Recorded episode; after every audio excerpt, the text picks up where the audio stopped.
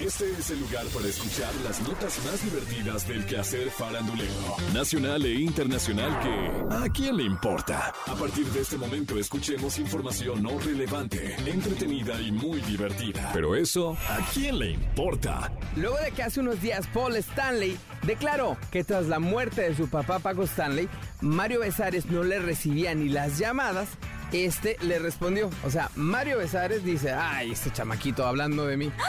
Pues, ¿qué crees? Le dice, a ver, mijo, yo a Paul la única vez que lo volví a ver fue en los juzgados cuando fui a declarar. Nunca tuve contacto con él. Fue un suceso que a todos nos conmocionó. Yo estaba completamente en otra cosa. Eran 18 o 20 horas que yo estaba en la Procuraduría declarando. Luego me arraigan y me quitan los celulares. ¿Cómo crees que yo pueda darle un número falso? Si no le contesté es porque estaba en el reclusorio. Era un niño de 14 años y va a saber muchas cosas.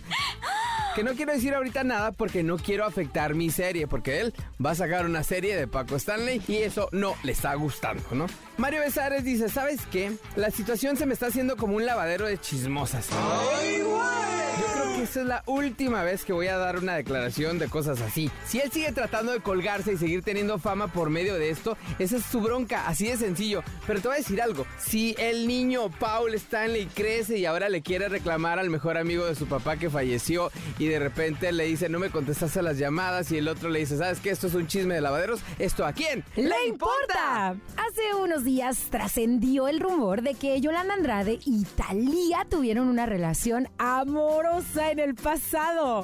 ¿Qué? Comenzó luego de que Yolanda hiciera una transmisión en vivo casual, estaba platicando ahí en sus redes sociales con su exnovia Lorena Meritano, en donde hablaron de aspectos de su vida personal.